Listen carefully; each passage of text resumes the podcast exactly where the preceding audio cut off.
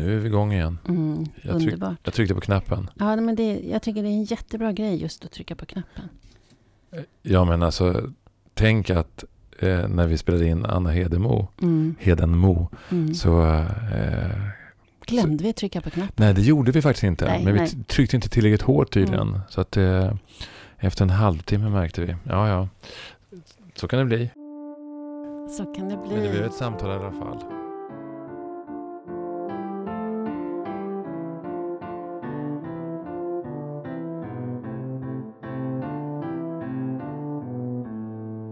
Det här med att restriktionerna lyfts och man börjar umgås igen är ju helt fantastiskt. Ja, och du går på massor av konserter har jag sett. jag älskar ju konserter. Ja, kul. Ja. Ja, Jo, jag har varit på några stycken. Jag har en fler framåt. ja vad Ja, härligt. det, alltså att få eh, umgås och få njuta av vår kultur tycker jag är fantastiskt. Sen, sen tycker jag också det är viktigt att stötta. Ja, Så att, eh, nu får vi köpa biljetter allihopa. ja, just det. Mm. Ja, det behövs ju verkligen. Mm. Ja. Du då? Ja, men det, har, det, det är mycket. Jag håller med dig. Det, det är liksom, det är, jag tycker att det är så här när, när oktober, nu är vi ganska mycket i början av oktober, men oktober, övergången till november, där är det ibland tycker jag, kan jag se nu, eh, någonting Mm. cykliskt nästan. Alltså att det är någonting som, det är mycket ofta i oktober, november Mm. av någon anledning. Och sen eh, tänker jag också på eh, partiledardebatten drog igång. Det har varit en del artiklar i olika tidningar. Mm. Eh, man känner att det är ett, vi närmar oss ett valår. Mm. Eh, eh, det är en konferens om antis- antisemitism nere i Malmö nu på onsdag. Mm. Eh, att man inte får bukt med den antisemitismen i Malmö och i Sverige. Eh, och i världen i, i övrigt också. Nej, Vilket är väldigt sorgligt. Kanske till och med att den ökar. Ja, vilket är ju eh, extremt sorgligt för att uttrycka sig milt. Och det är liksom helt oförståeligt. Ja, varför någon, någon skulle hata mig Mm. eh, för att jag är jude. Mm. Eh, det är för mig... Eh, eh, ja, det, det, det, det saknar... Eh, det går, det går liksom inte att förklara den, den Nej. känslan eh, som, som uppstår när man läser om det här gång efter annan. Alltså, all form av rasism är för mig... Det går ju att läsa sig till och förstå eh, olika kontext, olika sammanhang och att folk, men, men den är ju oförståelig när man bygger någonting på etnicitet eh, eller eh, kultur Mm. och man hatar en hel grupp. Det, det, Mm. Ja, Vad gör det med dig? Eh, vad gör det med mig? Alltså, jag, det finns ett mått av rädsla. Det gör det. Ett mått av uppgivenhet. Också att, att, eh, att mänskligheten inte lyckas lösa de här knutarna. Mm. Att vi fortsätter att hata, att vi fortsätter att eh, döda. Eh, det tycker jag är... Jag tänker nu, de här, de här veckorna som är också nu, är ju Nobelveckorna när alla Nobelpris kommer. Och vi gör det ena framsteget efter det andra på olika områden. Mm. Men inte när det gäller det här mellanmänskliga. Eh, och det, är- det är inte sant det jag sa nu faktiskt, för det gör vi också. Eh, men inte tillräckligt. Nej. Jag tänker, jag blev väldigt glad över fredspriset. Att det gick till två journalister Ja. som eh, vågar utmana och rapportera om Mm. det som vi inte annars hade fått diskutera och debattera och ta ställning till. Och Just det. kunna- Men även där så blev det ju en diskussion. Alltså de, eh, alltså andra journalister i, i Ryssland som kände sig utsatta tyckte Mm. att priset gick till fel person och, Mm. och så vidare. Och där blev det ju en ganska hetsk eh, debatt också. Eller, eller ordväxlingar. Och det här med grupp mot grupp. Det är ju så djupt i oss. Ja. Men frågan är vad, vad ville... Vad, vad är syftet? Att vi har så lätt att, att söka vårt sammanhang i en grupp och ställa det emot en annan Mm. grupp. Alltså, jag tror att det är komplext. Men, men eh, en del är alltså en negativ identifikation. Mm. Jag identifierar mig själv genom att hata någon annan. jag identifierar mig själv genom att ställa mig själv mot någon annan. Mm. På det sättet så blir jag definierad. Mm. Eh, istället för att söka svaret inifrån. Mm. Vem är jag? Eh, och att vi, att vi är ju också, våra jag är så mångbottnade, vi är så mycket. Ja, jag är jude, men jag är också svensk och jag är pappa och jag är eh, ornitolog. Jag är liksom, det är rätt mycket saker som jag är skådespelare. Mm. Precis som du, vi så, Mm. har så många olika identiteter. Och de här eh, när vi, eh, när vi hårdrar människor eller drar människor över en, en, och- en och samma kam. Mm. Eh, det är ju ex- extremt olyckligt och det gagnar inte någonting. Nej, och det är väldigt obehagligt när någon annan sätter etikett i pannan på en och Ja, talar om vem man är och fyller det med innehåll. ja, precis. Och i synnerhet om det handlar om hat så är det det. Men jag tänker också lite grann på eh, vi, vi, vi ska idag ha en, en fantastisk gäst. Mm. Eh, och innan vi presenterar honom så tänker jag liksom på, eh, vi har ju haft en, ett år och en sommar med skjutningar och gängkriminalitet. Och för mig eh, som pappa Mm. eh, eh, så gör det ju ont att de här unga människorna dödar och dödas av varandra. Mm. Och att det här är ett, eh, ett misslyckande som jag är också är ansvarig för. Därför att eh, jag är en del av det här samhället och vi har inte sett, vi har sett problemet, vi har, vi har anat det de sista 30-40 åren. Och vi har inte agerat i tid. Och så tänker jag på att eh, som för, för några dagar sedan så kom det en artikel. Ett, ett antal politiker gick samman och hade olika punkter för eh, hur man skulle stoppa gängkriminaliteten. Mm. Och det, jag tycker att det är klart att vi måste agera. Men det fanns inte en punkt som handlar om preventivt. Hur man. Eh, hur man Mm. förebygger Mm. eh, det hela. Hur vi ska stoppa segregationen. Mm. Hur vi ska få de här människorna att känna sig delaktiga i vårt samhälle. Och behövda, Och behövda. tänker jag. Att vi alla behöver känna oss behövda. Ja. Att Och det- och det- har en plats. Precis, och det oroar mig att det är så att våra politiker just nu när vi går in också i ett valår, Mm. att, eh, att, eh, att det är de enkla lösningarna, de populistiska lösningarna som kommer få eh, gehör. Istället för att vi tittar på att, att det här går inte, så här kan vi inte ha det. Vi måste börja från, från, från, från rotnivå Mm, för att se det här. Vi kan inte börja med det, Vi behöver poliser, självklart, och vi behöver straff och vi behöver markera. Men det är inte där förändringen ligger. Mm. Nej, den, den uppfattningen delar vi. Mm. Och att det skulle vara väldigt både fint och hoppingivande att få tillsammans diskutera hur vi förebygger och Ja. hur vi jobbar med att Ja, allt ifrån hur den lilla ungen som kommer till förskolan känner sig välkomnad, vem den än är, Ja. och sen vidare i skolan. Men också hur dens familj känner sig Ja. välkomnad. Jag tror ju att vi måste börja med barnen Ja, och de som hänger runt barnen. precis. Det, jag tror också det. Mm. Du, Och- vem är det vi ska träffa då? Ja, vi ska träffa inte mindre än författaren Tills, vi, tills alla dör. Ja. Eh, Diamant Salihu. Mm. Mm. Och han är ju inte bara författare, han är ju reporter på SVT. Mm.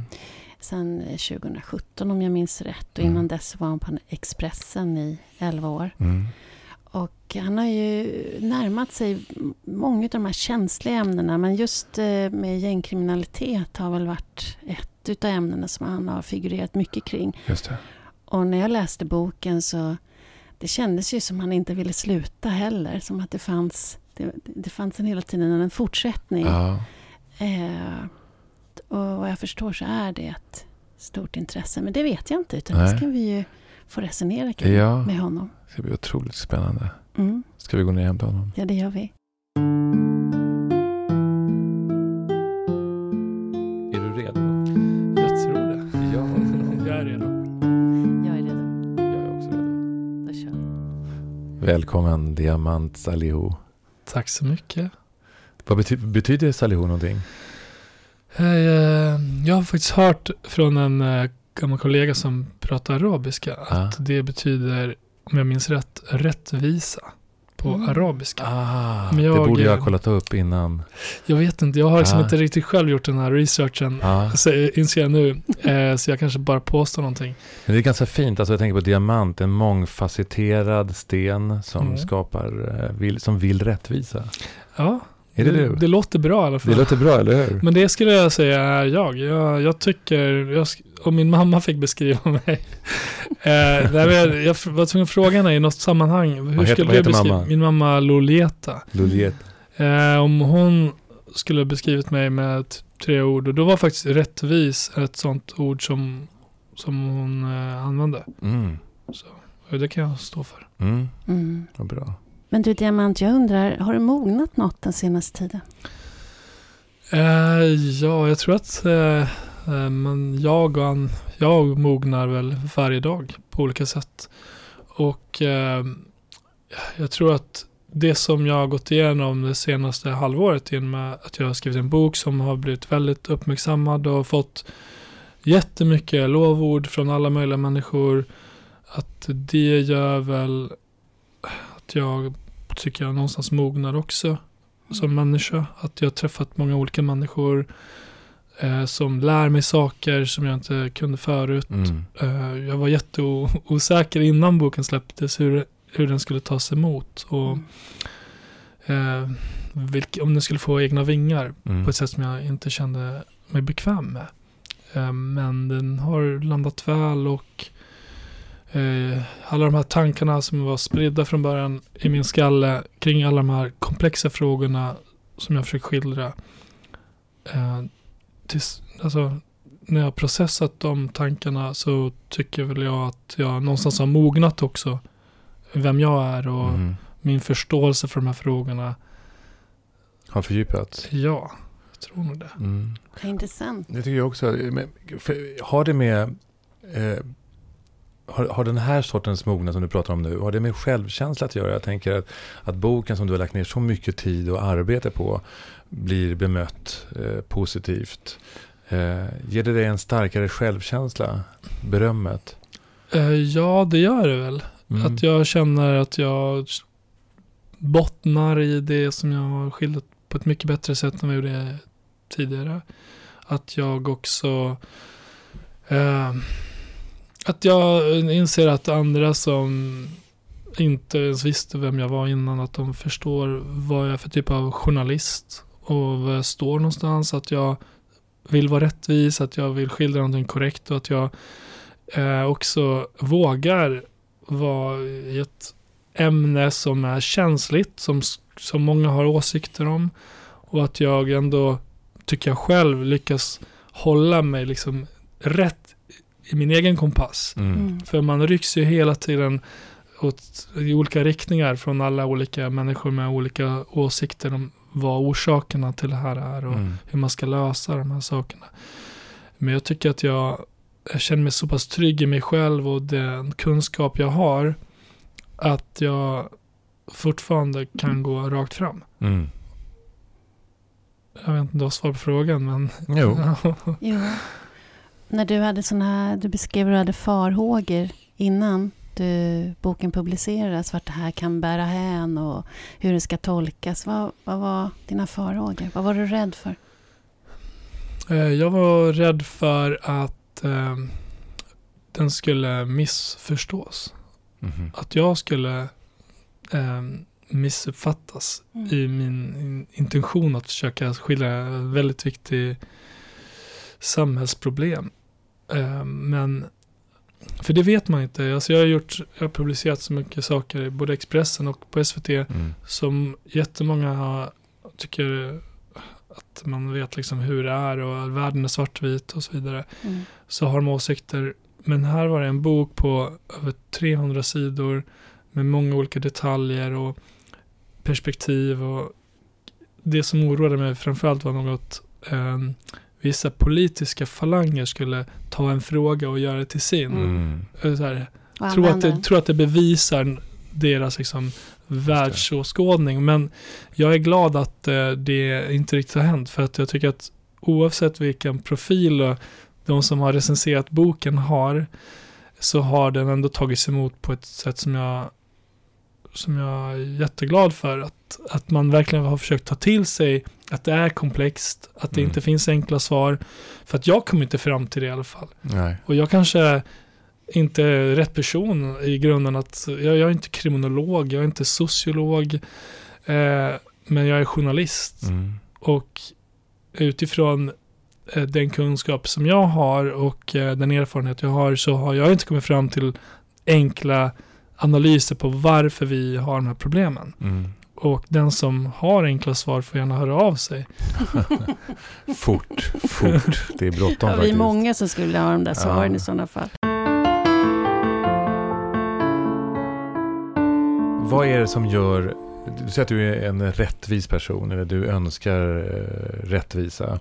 Eh, men vad är det som har drivit dig att ge dig på ett sånt här ämne? Vad är det i Diamant som... som, som eh, eh, jag tänker, du har en annan identitet än journalisten. Vad är det i ditt hjärta som har gjort att du valde eh, gängkriminalitet och utanförskap? Eh, Jag är för det första helt ointresserad av gäng. eh, Alltså om, det, om vi pratar om det att vem sköter vem och ehm, kriminaljournalist.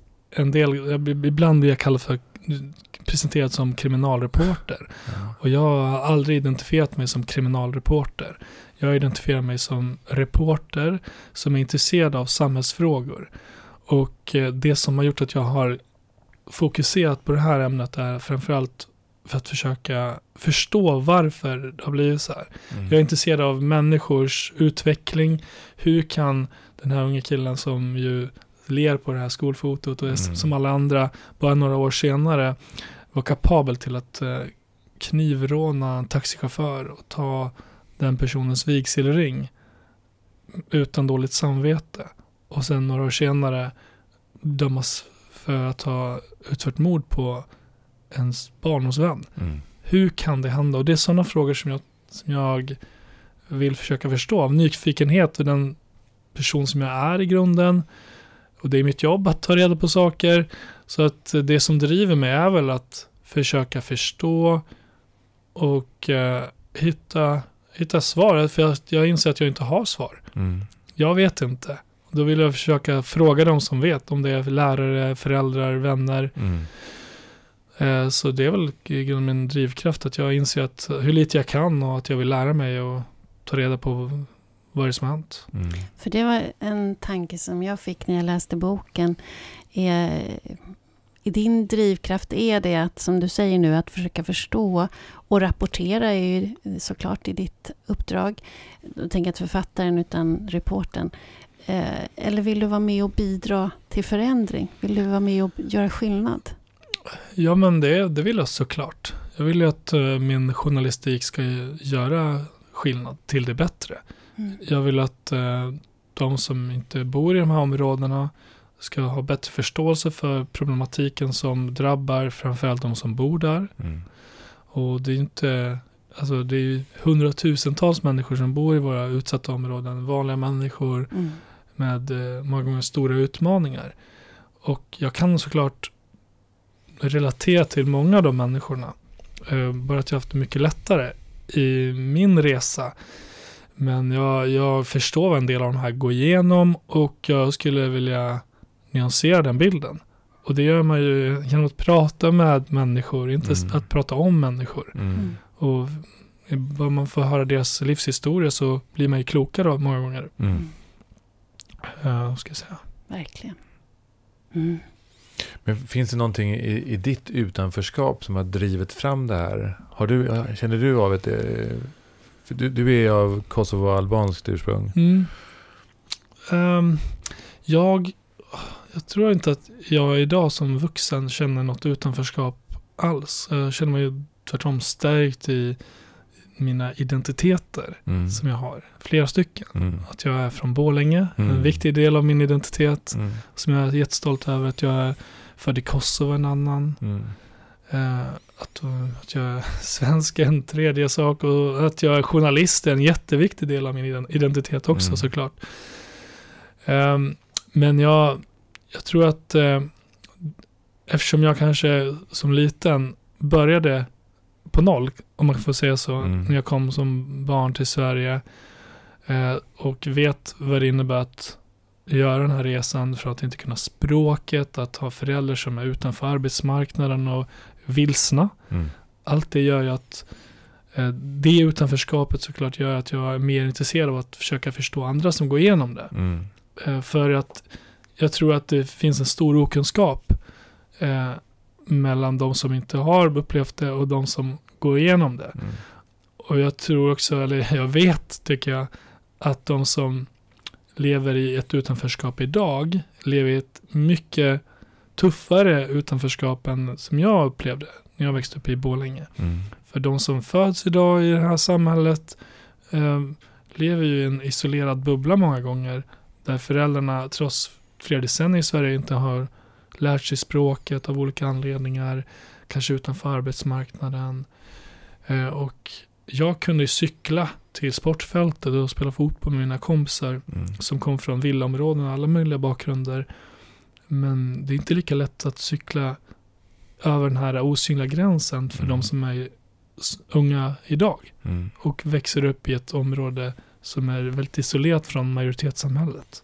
Mm. Det vill jag också, jag vill liksom få människor, ta, ta dit läsarna eller tittarna så att man förstår våra människor som bor i det här samhället eh, som vi alla är en del av. För det gör ju oss klokare i slutändan och gör också debatten mer nyanserad. Mm. Mm. Mm. Sen får alla tycka exakt vad de vill och rösta hur de vill såklart men jag tror att ju mer man vet och desto bättre, klokare beslut kan man fatta. Mm. Mm. Ja, det delar vi. Mm. Det Mm. gör vi.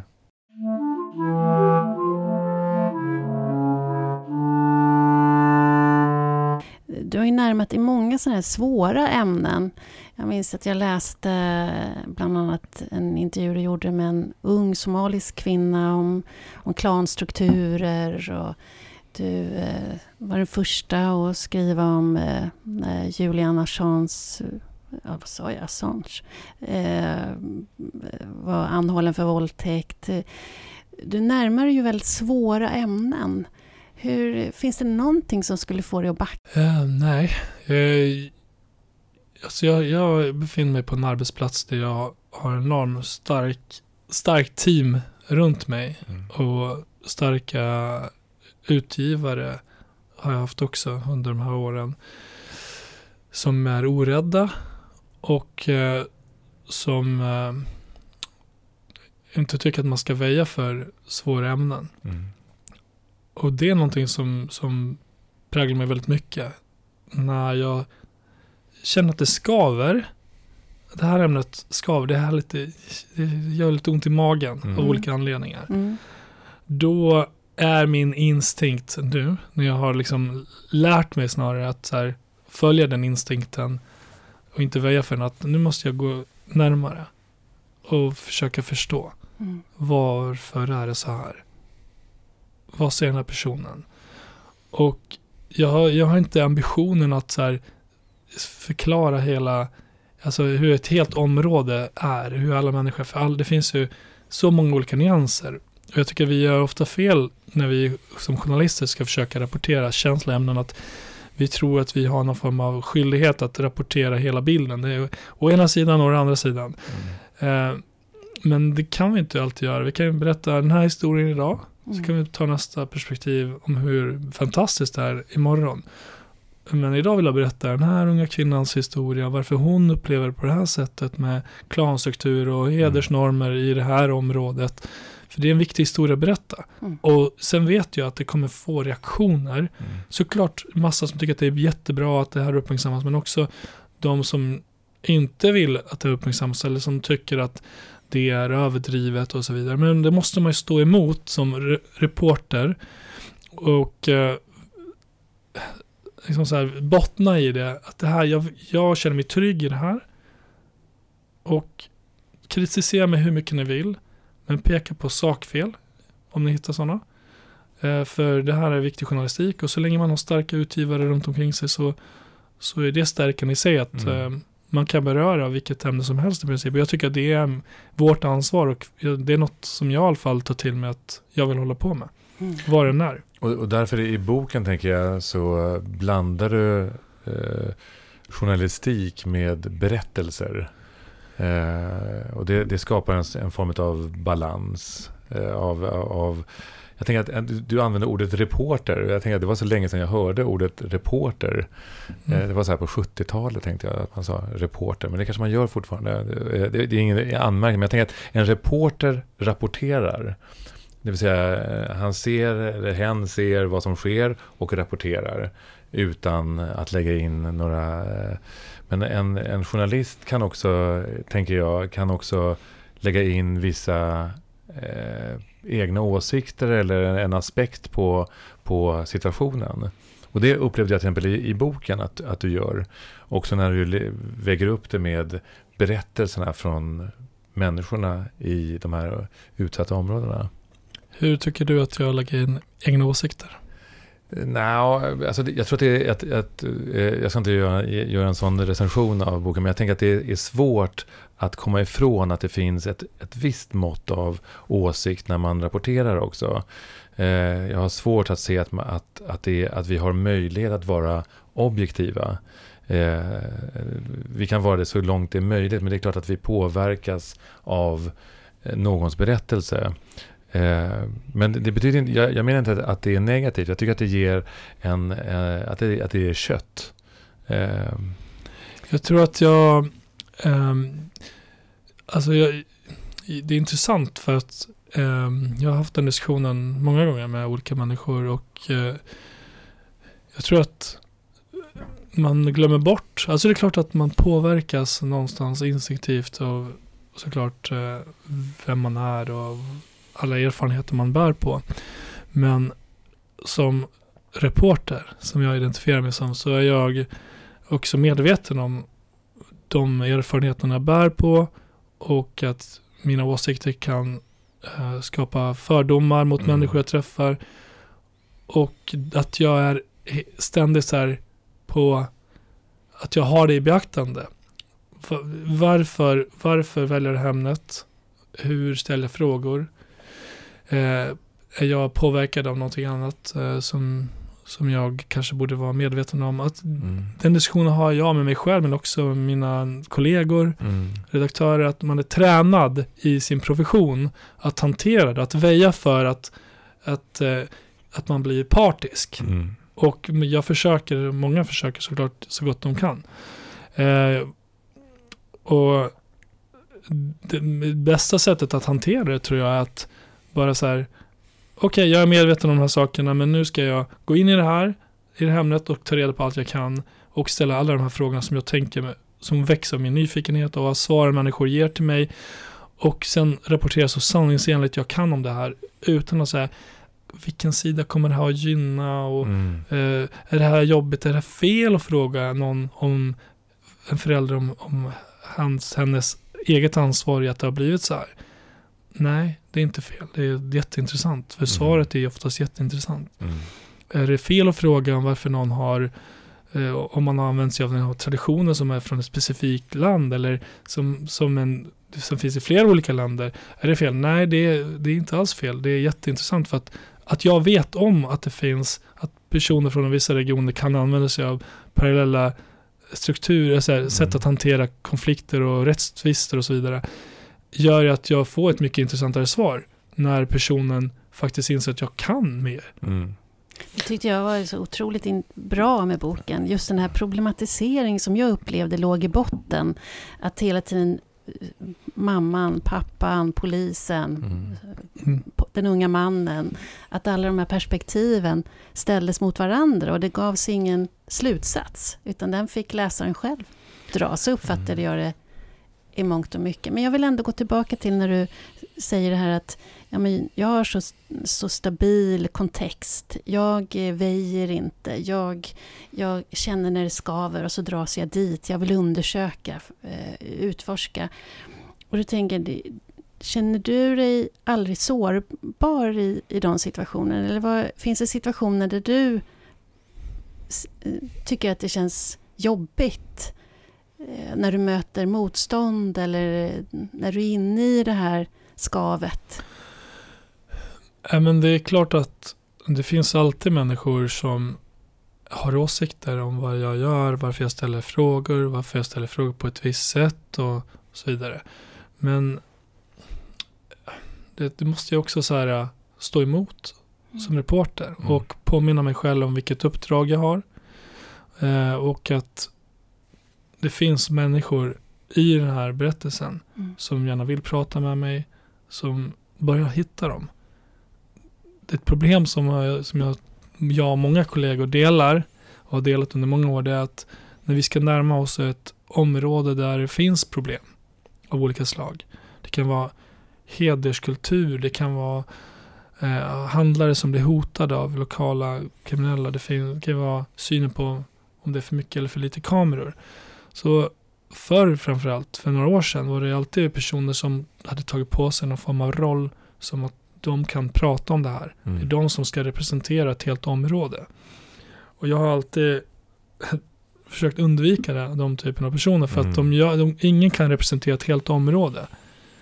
Jag försöker hitta de andra människorna bakom som normalt inte söker en plattform, Mm. som inte har en plattform. Vad tycker du? Mm. Och därifrån försöka förstå bilden bakom de här som kanske hör till en, ett politiskt parti eller en organisation med en agenda Mm. som, som, som eh, jag inte vill Alltså jag har inget, inget intresse, det är klart jag kan prata med dem, men jag är ju mer intresserad av vad vanliga människor tycker. Mm.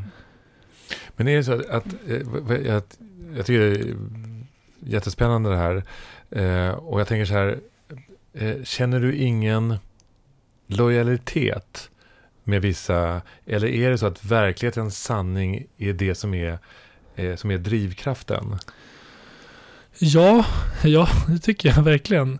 Alltså, jag eh, tror att, alltså jag har varit med om det många gånger under min karriär som journalist, en 15-16 år tillbaka, att eh, det kan ju vara allt från personer med eh, utländsk bakgrund som hör av sig specifikt till mig och Mm. tror att jag ska, du ska, kan inte du rapportera om den här personen som ska kan eventuellt bli utvisad? Mm.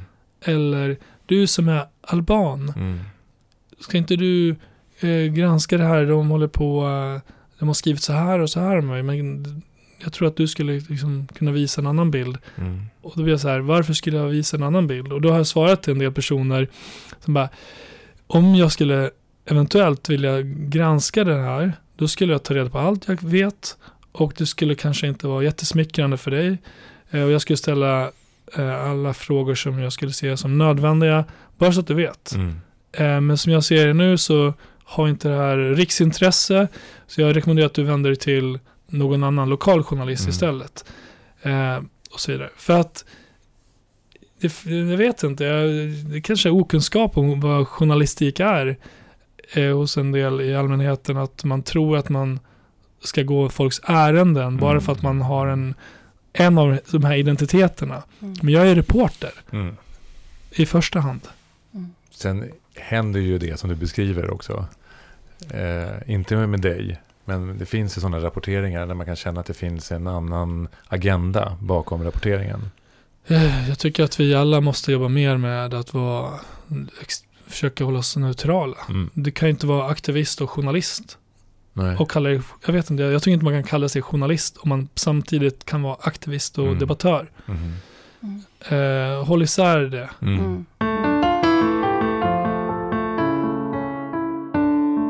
När jag läste din bok, så jag har, har barn i 20-25 års åldern i samma ålder som det här gänget som du beskriver i just boken. De här unga människorna som faktiskt döda varandra. Och eh, ett av mina barn, han sa så här, jag, jag orkar inte läsa, det är så tungt, det är så svårt att ta in att bara några tunnelbanestationer härifrån så ser det ut så här. Hur påverkar det dig att möta så mycket meningslöst våld? Hur, hur bär du det i, din, i ditt liv? Alltså det är klart att jag också blir påverkad. Jag har kommit hem många gånger eh, och är helt slut i skallen. Eh, min fru frågar mig, vad har du gjort idag? Mm. Kan du berätta? Och jag säger så här, kan vara snälla få ligga i soffan och bara få vara. Mm. Jag orkar inte prata om alla människor jag har träffat idag. Hur mycket jag fått kämpa för att övertala dem att ställa upp, bli intervjuade. Eller man, man hör deras historier och allt vad de har gått igenom. Det är klart att det påverkar. Mm. Men jag, någonting som slukar väldigt mycket energi som reporter när man är ute i, i mitt fall, eh, områden där det bor många där, som, som har våld väldigt nära sig Mm. hela tiden. Det är en misstro de känner mot oss journalister. Mm. Eh, och också eh, rädsla för att säga att de är oroliga. Mm. Alltså saker som eh, många kanske skulle säga, ja men det är klart att eh, jag är jätteorolig. Mm. Det blir en väldigt stor sak. Mm. Och att jag blir nog snarare orolig som människa Mm. och journalist över att det är egentligen ett extremt stort demokratiskt problem vi Mm. har Mm. när människor inte ens vet att de kan använda sin yttrandefrihet i de här, i de här fallen. Mm. Hur ska vi då lyssna och ta del av vad människor upplever? Mm. Det kräver ju varje gång att, att vi, vi lägger ner jättemycket tid på att vara pla- på plats och det är inte alla redaktioner som har de resurserna att, Mm. att göra det. Och att vi hela tiden måste så här, passera tio olika människor innan någon vågar ställa upp och prata. Mm. Hur, hur, varför är det så? Varför, kan jag inte, varför får man inte säga jag är jätteorolig? Um, ett, alltså, för att det finns eh, en... Man, man kommer från eh, samhällen ursprungligen som inte har någon form av... Eh, man, man har inte medier på det sättet. Man har inte tilltro till me- myndigheter, medier precis. överhuvudtaget. Och man bor i ett samhälle där alla har någon åsikt. Mm. Och som, alltså, det, är, men det är inte homogena grupper som bor i de här områdena utan det är extremt olika. Några är högutbildade, en del är lågutbildade. Och eh, de som vågar prata kan ju också få en massa problem. Mm. Inte bara de som står för våldet utan att det kan ju vara de patriarkala krafterna eller kvinnor som har en massa åsikter och sprider rykten. Och det har jag varit med om i närtid. Hur det sprids rykten om personer som, som vädrar sin oro Mm. på ett väldigt viktigt sätt. Så, så får de ändå så här eh, massa, jag menar, de får inte bara skit från Twitter-troll utan de får problem från de som bor i, i grannskapet. Mm. Som inte tycker att de ska gå ut och prata om de här problemen. Det är fruktansvärt. Det är fruktansvärt. Och sen är det också det här, jag tänker, jag tänker på min mormor, mormor vila i frid. Min, en, eh, som kommer från, eh, var statslös från Polen, Ryssland, eh, judisk eh, judinna. Hon litade ju inte på polisen, hon li- litade inte på statsanställda och hon var lika rädd för polisen och statsanställda som hon var för hundar. Mm. Eh, att det var, och det, det, det, det, liksom, det var he- hennes tillvaro. Man, man löste inte problem genom att, man, om det någonting hände genom att ringa till polisen. Det, det fanns inte i begreppsvärlden. Mm. Eh, och kunde man undvika att ha någonting med statsanställda att göra så skulle man göra det. För man visste att statsanställda det var, eh, det, det- var likvärdigt med makten och de var alltid emot. Så jag, jag, jag kan eh, känna igen och höra det här och jag tänker att ofta när jag och när, när jag läste boken, eh, att, att jag känner det här, känner igen det här utanförskapet och eh, bristen på eh, tillit Mm. eh, är grunden. Och också ett, eh, ett eh, utanförskap som är som är som ligger på generationsnivå, liksom, på Mm. flera generationer. Mm. Man har ärvt eh, utanförskap, man har också ärvt eh, flera olika trauman. Eh, och det, det tänker jag också lite grann när man, eh, med, dina rapporteringar också nu, också sis- sista eh, artikeln i Expressen eh, angående rapmusiken och, och så vidare. Att, eh, vad, finns det för, vad finns det för möjligheter för de här eh, eh, unga männen? Eh, vad, vad är det de, vi tänker så här, men de har ju, eh, man har alltid ett val. Men är det så att har de alltid ett val? Är de medvetna om att de faktiskt har ett val? De som lever i kriminalitet menar du? Som lever i kriminalitet eller i ett utanförskap. Mm. För, det, för det, jag, jag tänker så här att det här är ju, de flesta av de här är ju män. Och en, en bråkdel är, är kvinnor eller unga tjejer. Men tjejerna är ju inte alls på samma sätt lika ut, eh, utagerande kriminellt som, som killarna. Jag tror det finns, vi har ju väldigt lite kunskap om kvinnorna. Men Och oavsett. Kvinnorna som hamnar i de här problemen är ju ett fåtal. Men eh, jag skulle säga att eh, om man sa att man inte har ett val så skulle man ju förminska alla de den stora majoriteten som hela tiden väljer att inte vara kriminella. Mm. För de flesta är ju inte kriminella. Så ja, man har ett val. Ja, definitivt. Eh, sen finns det ju faktorer kring så här psykisk ohälsa och problem i familjen och missbruk och misslyckad skolgång. Sådana saker som gör att vissa kanske har mer eh, mer, så här, mer naturliga skäl till att de har hamnat i de här problemen. Men det är jättemånga som har ännu värre problem som inte har blivit kriminella. Absolut. Jag, jag läste någonstans att eh, du resonerar kring att de här gängen också har väldigt mycket socialt kapital att försvara. Eh, och att det i sin tur gör det ännu svårare att ta sig ur och, och att den här lojaliteten mot sin grupp som också är ett skydd. Ja, det, det är ju... Alltså jag tror att den bild jag har att från början så när de här första konflikterna i till exempel Järvaområdet, när Mm. de började så handlade det om bland annat om pengar och narkotikamarknaden. Men om du frågar någon idag, Mm. vad är det som händer? Så beskrivs det bisarrt nog som att det är en pågående fotbollsmatch. Mm. Eller en schackturnering där man ska slå ut varandras pjäser. Det, det, är liksom, det handlar mer om att du ska du har, ligger under med, du, du har förlorat två spelare, du måste liksom hämnas tillbaka. Och, och det handlar mer, och det blir så här, heder och eh, att återfå sitt sociala kapital, eller vad man ska kalla det. För att man ligger på minus. Mm. Och du får inte liksom den respekten och statusen tillbaka förrän du har hämnats. Och det är enda sättet man kan få återfå sitt sociala kapital. Ja. Utifrån den här logiken. Ja. Det är lite grann det jag menar med det här med att, att, att val. Alltså jag, jag menar, man måste ju understryka det här att de flesta väljer ju inte kriminalitet. Det, det var inte det jag syftade på. Men jag Mm. menar just det här som du beskriver nu. Att, att, eh, att, eh, att de här unga männen inte ser, inte ser andra sätt att lösa tillvarons problem med, på än med våld. Eh, än att känna sig kränkta över att, att sin heder har blivit kränkt.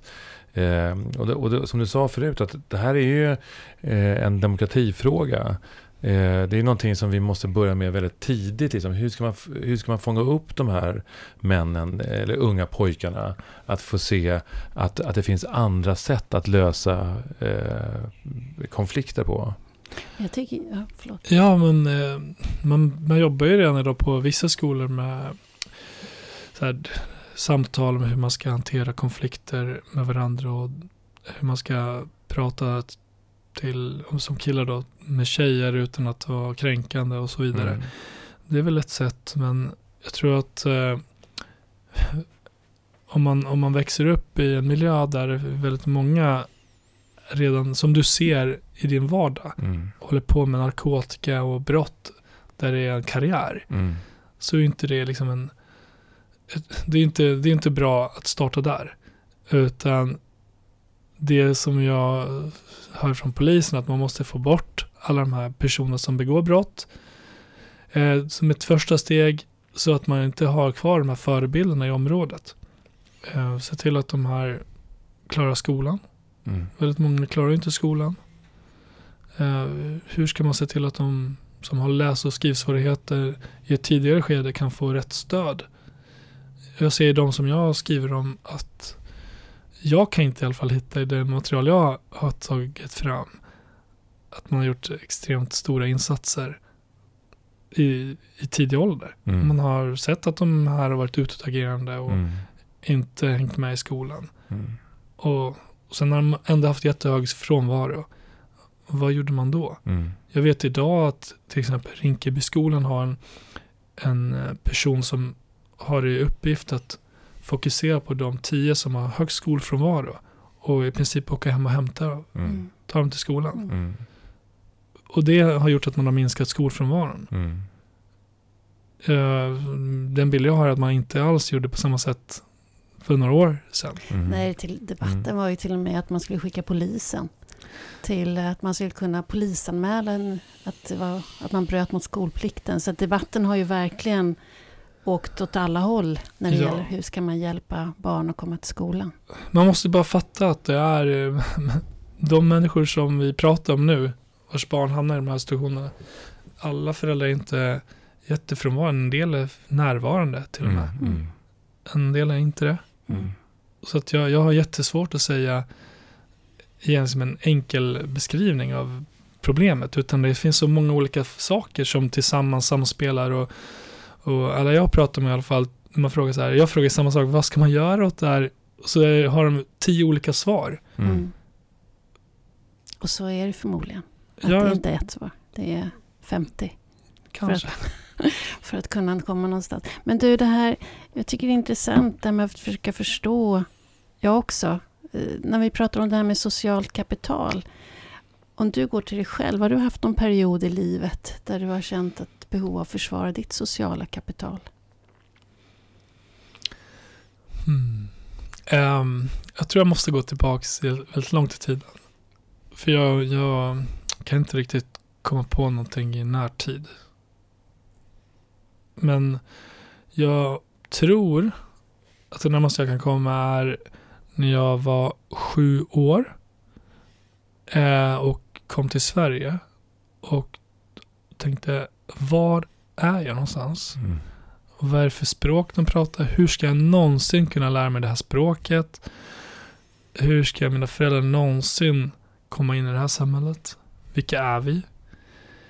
Och det, alltså, där hade jag ju kanske låg på noll. eh, och sen ehm, under åren som följde där mina föräldrar var utanför arbetsmarknaden väldigt, väldigt länge och jag inte alls kunde jämföra med mina jämngamla kompisar som jag ändå umgicks med. Men jag, jag var liksom i mina ögon kanske inte, hade inte alls samma status som de hade.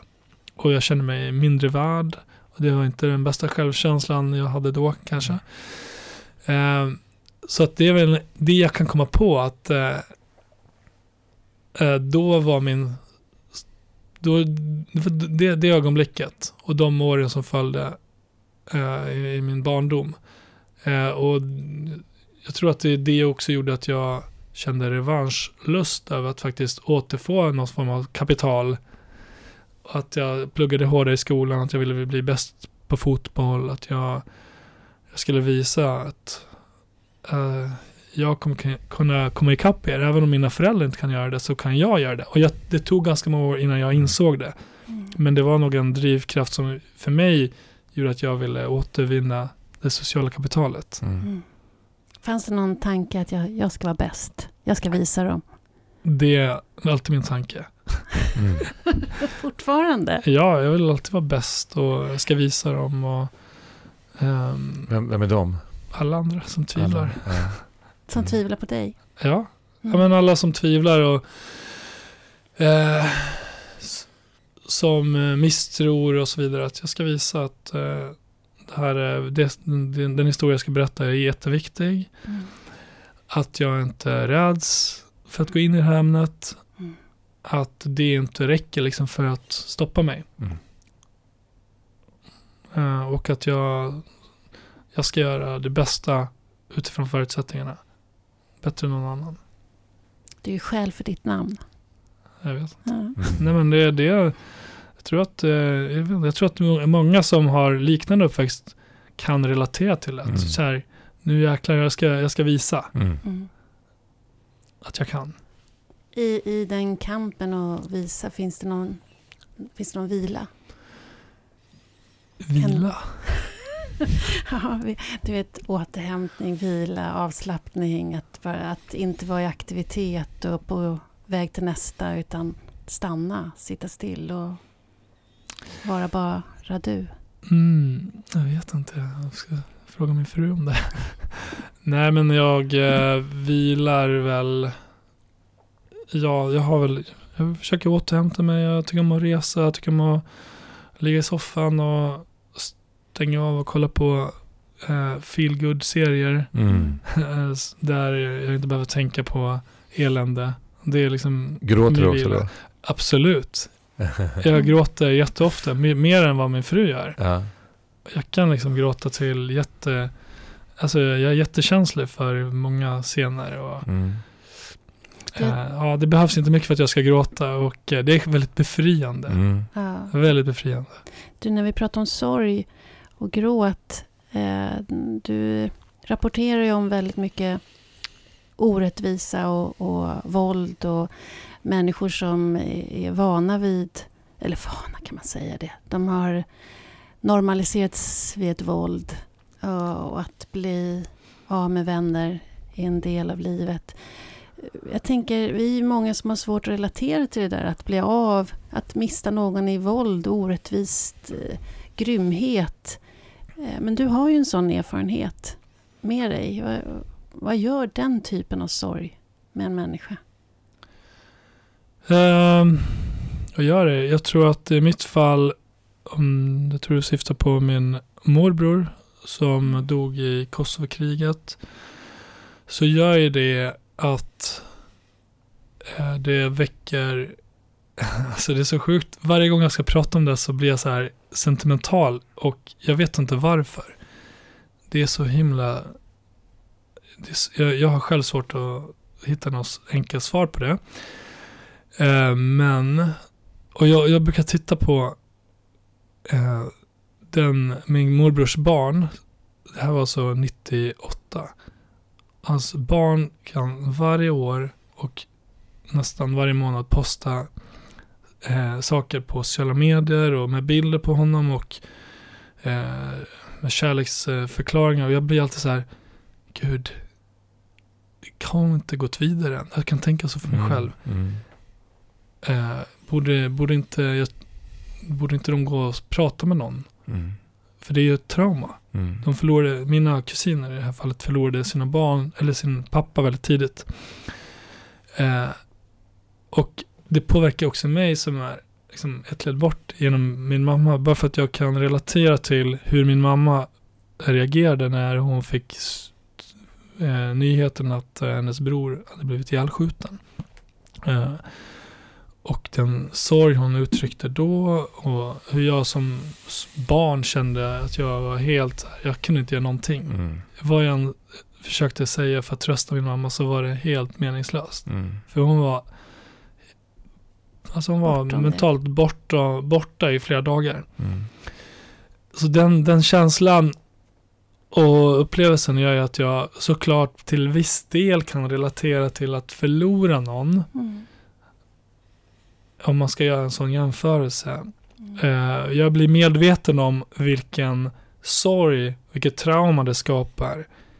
Och jag får förståelse för de föräldrar och syskon som jag ser idag som har förlorat sina Mm. eh, barn och syskon i de här konflikterna. Mm. Hur de sörjer hela tiden. Mm. Mm.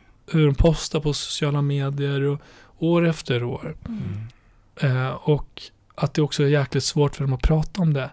På grund av att de är i en, liksom en bubbla där många eh, inte tycker att de ska prata. Där de är rädda för att prata för det kan få konsekvenser för deras syskon. Mm. Alltså att man inte ens kan prata om den sorgen. Mm. Hur är det? Mm. Jag kan åtminstone så här nu, och mig väcker det fortfarande känslor, fast det inte var, det var min morbror, jag älskade honom så enormt mycket, men det gör ont i mig idag. Mm. Vad gör de med människor som har förlorat det närmaste de har, Mm. Mm. när de inte ens får prata om det utan att det Mm. så här, kan få konsekvenser? Det är väldigt fint när du pratar om det här nu. Jag blir, blir själv berörd av det Ja, hela. jag blir också berörd. Och sen är det också en, ett stråk till som händer här. Det är att det kommer fram lite dalmål. eh, och det, det, är, det är en klassiker att man eh, återgår liksom till, det, till eh, sin, sin ursprungsdialekt. Lite grann. Eh, känslor och sådär. Det var ju väldigt fint att det, att, det, att det väcker den biten. Min fru brukar säga att eh, jag börjar ta till eh, dalmålet när jag blir arg. Eller Det när man blir ledsen. Ja, ledsen och Ja, arg, är det, det- är det är väldigt nog- tydligt. Nu får du sluta. Nu får du sluta. Ja. Ja, Vi- ska börja börja av- runda. Precis. Mm, vi ska börja runda av ehm, det här jättefina samtalet med dig, Diamant. Och, och vi brukar ställa en fråga till alla som kommer hit. För vi vill ju försöka prata om vad det är som får oss att utvecklas, mognas eller hämma mognad. Vi har pratat mycket om det som hämmar faktiskt här. Eh, som du bevakar i ditt jobb. Men vad tror du om du får tänka stort, hur, hur får vi... Hur, hur kan vi bidra till att vårt samhälle, människorna, med vi som lever här tillsammans växer och utvecklas som människor? Jag tror eh, att, att vi såklart ska försöka möta de människor som är långt ifrån oss själva. Vi befinner oss alla i våra egna bubblor. Ehm, det är en risk att man som journalist bara umgås med journalister och glömmer bort alla andra vanliga människor. Jag tror att mötet med oliktänkande personer som bor i helt andra miljöer gör oss mer ödmjuka och eh, klokare. Mm. Så jag skulle vilja uppmana alla och att eh, prata med den främlingen som du träffar på tåget eller Mm. bussen eller vart det nu än är. Eh, för det är för det är något som jag själv känner att när jag träffar människor som, som jag har en uppfattning om oj, hur ska det här bli? Så blir jag alltid så positivt överraskad. Mm. Eh, till exempel när jag jobbat med boken så har jag haft sådana fantastiska samtal med kvinnor, somaliska kvinnor, Mm. som, eh, som går liksom över till det privata, man pratar om relationer och eh, ja, men så här att det var s- på ett sätt som man kanske har med sina nära kompisar. Mm. Eh, och jag tycker att det är så jäkla givande när man ganska snabbt kan träffa någon som kanske liksom på pappret är väldigt olika en själv. Mm. Mm. Och sen inser man hur mycket man har gemensamt. Mm. Det är så här självklara saker, men jag, Men det som, behöver sägas flera gånger. ja, men Ja, jag som verkligen. reporter måste Ja. tvinga mig in Tål i sådana möten. Det är det som är mitt jobb, för jag måste ta kontakt. Och det är mitt privilegium, ska jag Ja. säga. För Mm. att jag får träffa de här personerna. Mm. Eh, Men jag, jag skulle önska att fler så här, pressade sig själva att okej, prata, det är inte Mm. så farligt att säga hej och hur mår du? Och att det kan leda till ett intressant samtal, för då förstår vi hur lika vi är i, med människor som vi Yes. har kanske fördomar om. Verkligen. Jag, jag, måste bara, jag får en association. Jag höll en föreläsning här förra veckan om ledarskap. Och där en av frågorna är, vad skulle du göra om du var tio gånger modigare än vad du är nu? Och då är det en man som är vd för ett fastighetsbolag. Så sa han, då skulle jag eh, hyra en lägenhet en vecka i Järva. Och så skulle jag bo och bara gå runt och prata med människor. Och så bestämma sig för att det ska jag göra. Mm. Jag tänker eh, det här med som Emma Stenström kallar för bubbla. Att Mm. gå in i olika världar, ut och in. Då börjar vi ju relatera till varandra också. Ett, och det är det jag tänker som mycket är ditt, som du bidrar till oss med. Att Mm. vi får möjlighet att relatera till människor som vi inte har mött och som vi inte har förstått. Och det ska jag fortsätta försöka göra som reporter på SVT bland Mm. annat. Mm. Mm. Bra. Det är mitt viktigaste bidrag. Tack. Tack, Tack så för hemskt mycket Diamant. Tack. Tack till er.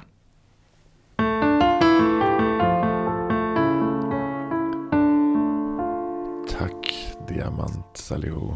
Mm, tack Diamant. Ja, Jag är lite tagen. ja det, är, det är faktiskt jag också.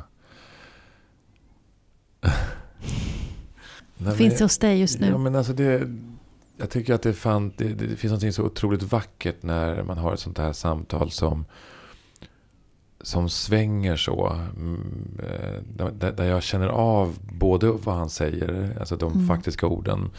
Men jag också känner det som är mellan orden. Mm. Eh, hans drivkraft och eh, hans Han- patos. Liksom, eh, Verkligen, men han hade också väldigt stark närvaro som kändes i rummet. Ja. Jag vet inte vad det har med saker att alltså Jag vet inte om det är känslor eller vad det är som gör att man känner en människas närvaro Mm. mer. Ja, man känner ju alla människors närvaro såklart, men en del känner man lite mer. Ja, men det, det har lite grann med eh, eh, att han... Det känns lite grann som att han är ute på ett uppdrag. Ja, Ja. ja, Eh, och det kändes tycker jag. ja jag tänkte på det när han berättade att det är svårt att få människor att prata. Att, Mm. att man är rädd för att prata. Och, Mm. och som han då eh, pekade på hur, hur, eh, vilken katastrof det är för, för demokratin. När medborgare och människor i samhället inte längre vågar ta ton och Mm. vågar ge uttryck för det de upplever. Precis, och det har vi ju haft. Jag menar Helena von Zweigbergk. Hon Mm. eh, nämnde ju en, en annan författare. eh, Som jag tyckte hette Ed Schneider tror jag. Mm. Som sa, som sa att eh, småpratet är eh, Just eh, tyranniets motstånd eller Ja. sånt, sånt liknande. Eh, och det ligger ju väldigt mycket i det. Mm. Och det, jag tänker också att vi återknyter till det, varför vi gör den här podden. Det är ju att vi vill samtala, tala tillsammans. Mm. För att få till de här, eh, att bygga broar på det här sättet. Och, och Ja. lyssna till varandra. Lyssna till varandra Mm. och reflektera tillsammans. Mm. Mm. Och också tyckte jag att det var, eh, jag sa ju det också, att det var länge sedan jag hörde ordet reporter. Mm. För mig så här, det känns som när, när, när, man, när det var Norrmalmstorgs, eh, aff- eh, vet du det, eh, Rånet. rånet, ja, Norrmalmstorgsrånet. Då var det en reporter som stod där och rapporterade vad som hände. Alltså, det kändes som ett, ett, ett gammalt ord. Alltså, tänker en- Tintin. Ja, just det, precis lite grann. Trenchcoat.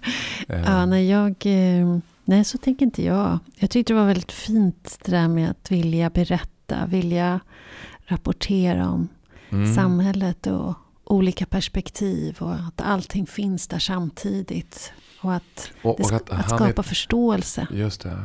Men jag tänker på vad han menade, vad jag upplevde att han menade med just reporter var ju att han inte berättade sin historia. Mm. Utan han försöker i möjligaste mån eh, rapportera Mm. det som har hänt eller det som har sagts. Mm. Eh, så, så objektivt som möjligt. Mm. Och det där är ju också en diskussion huruvida vi kan vara objektiva.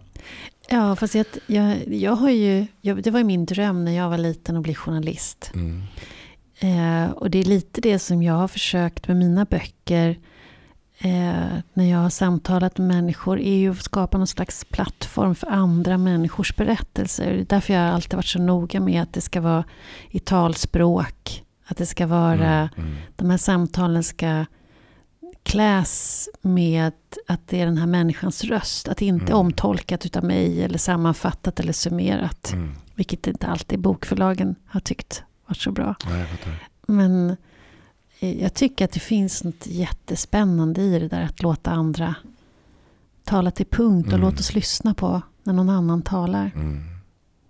Och också eh, hur lång tid det tar ibland att, eh, att bygga förtroende. Ja. Och hur fint det blev till exempel när han med sin erfarenhet och som man och eh, med ett ursprung från Kosovo satt och pratade med kvinnor från Somalia. Och Mm. man pratade om kärlek och relationer. Och, Mm. eh, men att det tog sin, sin tid innan Ja. man kom dit. Ja. Att vi, vi behöver det. Ja. Vi behöver ge varandra tid för att liksom våga komma varandra närmare. Men också det som han sa, som flera av dem som vi haft besök av har sagt, hur viktigt det är att gå in i någon annans bubbla. Att Mm. inte fastna i sin kontext. Mm. I mitt fall på Kungsholm, i ditt fall på Södermalm. Mm, Att, mm, att bara vara där i sin egen lilla bubblet. Hur viktigt det är att träda Mm. utanför. Och Emma Stenström som eh, pratade just om bubblor som Mm. vi hade eh, i våras. Mm. Hon kommer ju faktiskt tillbaka. Ja. Ja, vi ska ju träffa henne igen. Av förklarliga skäl som vi tar då. det tar vi då. Ja. Mm. Har du bu- bubblat något? Har du varit inne någon annans? Har du mött någon annan kontext än bara den senaste tiden? Ja, eh, en annan verklighet eh, faktiskt. Eh, eh, och, och det var nyligen när jag var ute och reste och på en, på en tågstation så var det en man, eh, en ung man i 25-årsåldern som var väldigt, väldigt upprörd. Och han skrek och han ville att polisen skulle komma dit. Och, och han fick inget gehör och eh, eh, även jag höll mig på min kant till en början. Eh, för att jag trodde att han var drogpåverkad till en början Mm. Och han började slänga ner eh, plankor och sten på spåret. Eh, och då var det först en, en kvinna och en man som eh, reagerade och sa åt honom att han skulle lägga av med det där. Och, och så, vad som händer då det är att jag hör att han beskriver en helt ohållbar situation som jag pratade om tidigare. Mm. Och det är det, den situation som flyktingar har idag som inte, får ha, som inte har några, som inte har några ID-handlingar. Och då inget bankkonto. och inget bankkonto. inget kan då därför inte heller betala. Och i ett av världens mest eh, utvecklade länder och digitaliserade länder så kan man inte betala en biljett. eh, Mm. med- Eller en med- kaffe. Nej, eller en kaffe. Eh, och han hade hamnat i, i en slags Kafka-situation. Där han eh, hade panik. Han ville komma hem till Örebro. Mm. Och kunde inte köpa en biljett. Och blev misstrodd överallt. Och inte ens kunde köpa en kopp kaffe där, på det stället där han... Det var så han uttryckte det hela. Mm. Eh, och... Eh, men jag, jag, jag fick honom att, eh, att ta det lite lugnt. Och vi kunde också återigen påbörja ett samtal. Mm.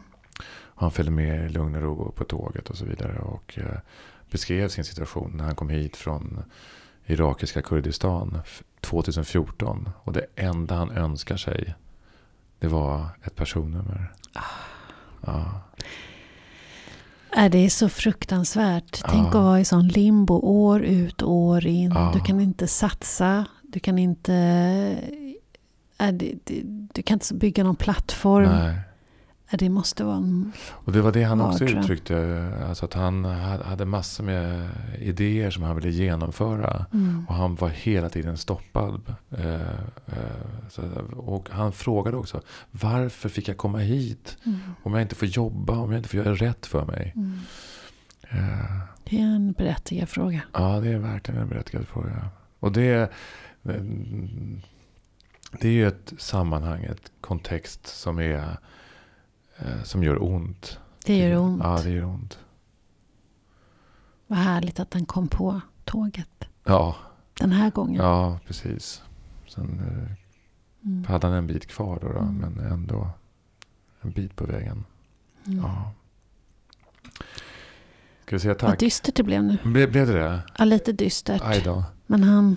Ja, Ja, den, den, den dystra verkligheten. dystra verkligheten. Så blev det den här gången. Ja, så blev det. Ja, men så, så blev det den här gången. Ja, Ja, tack. tack. Hej. Hej.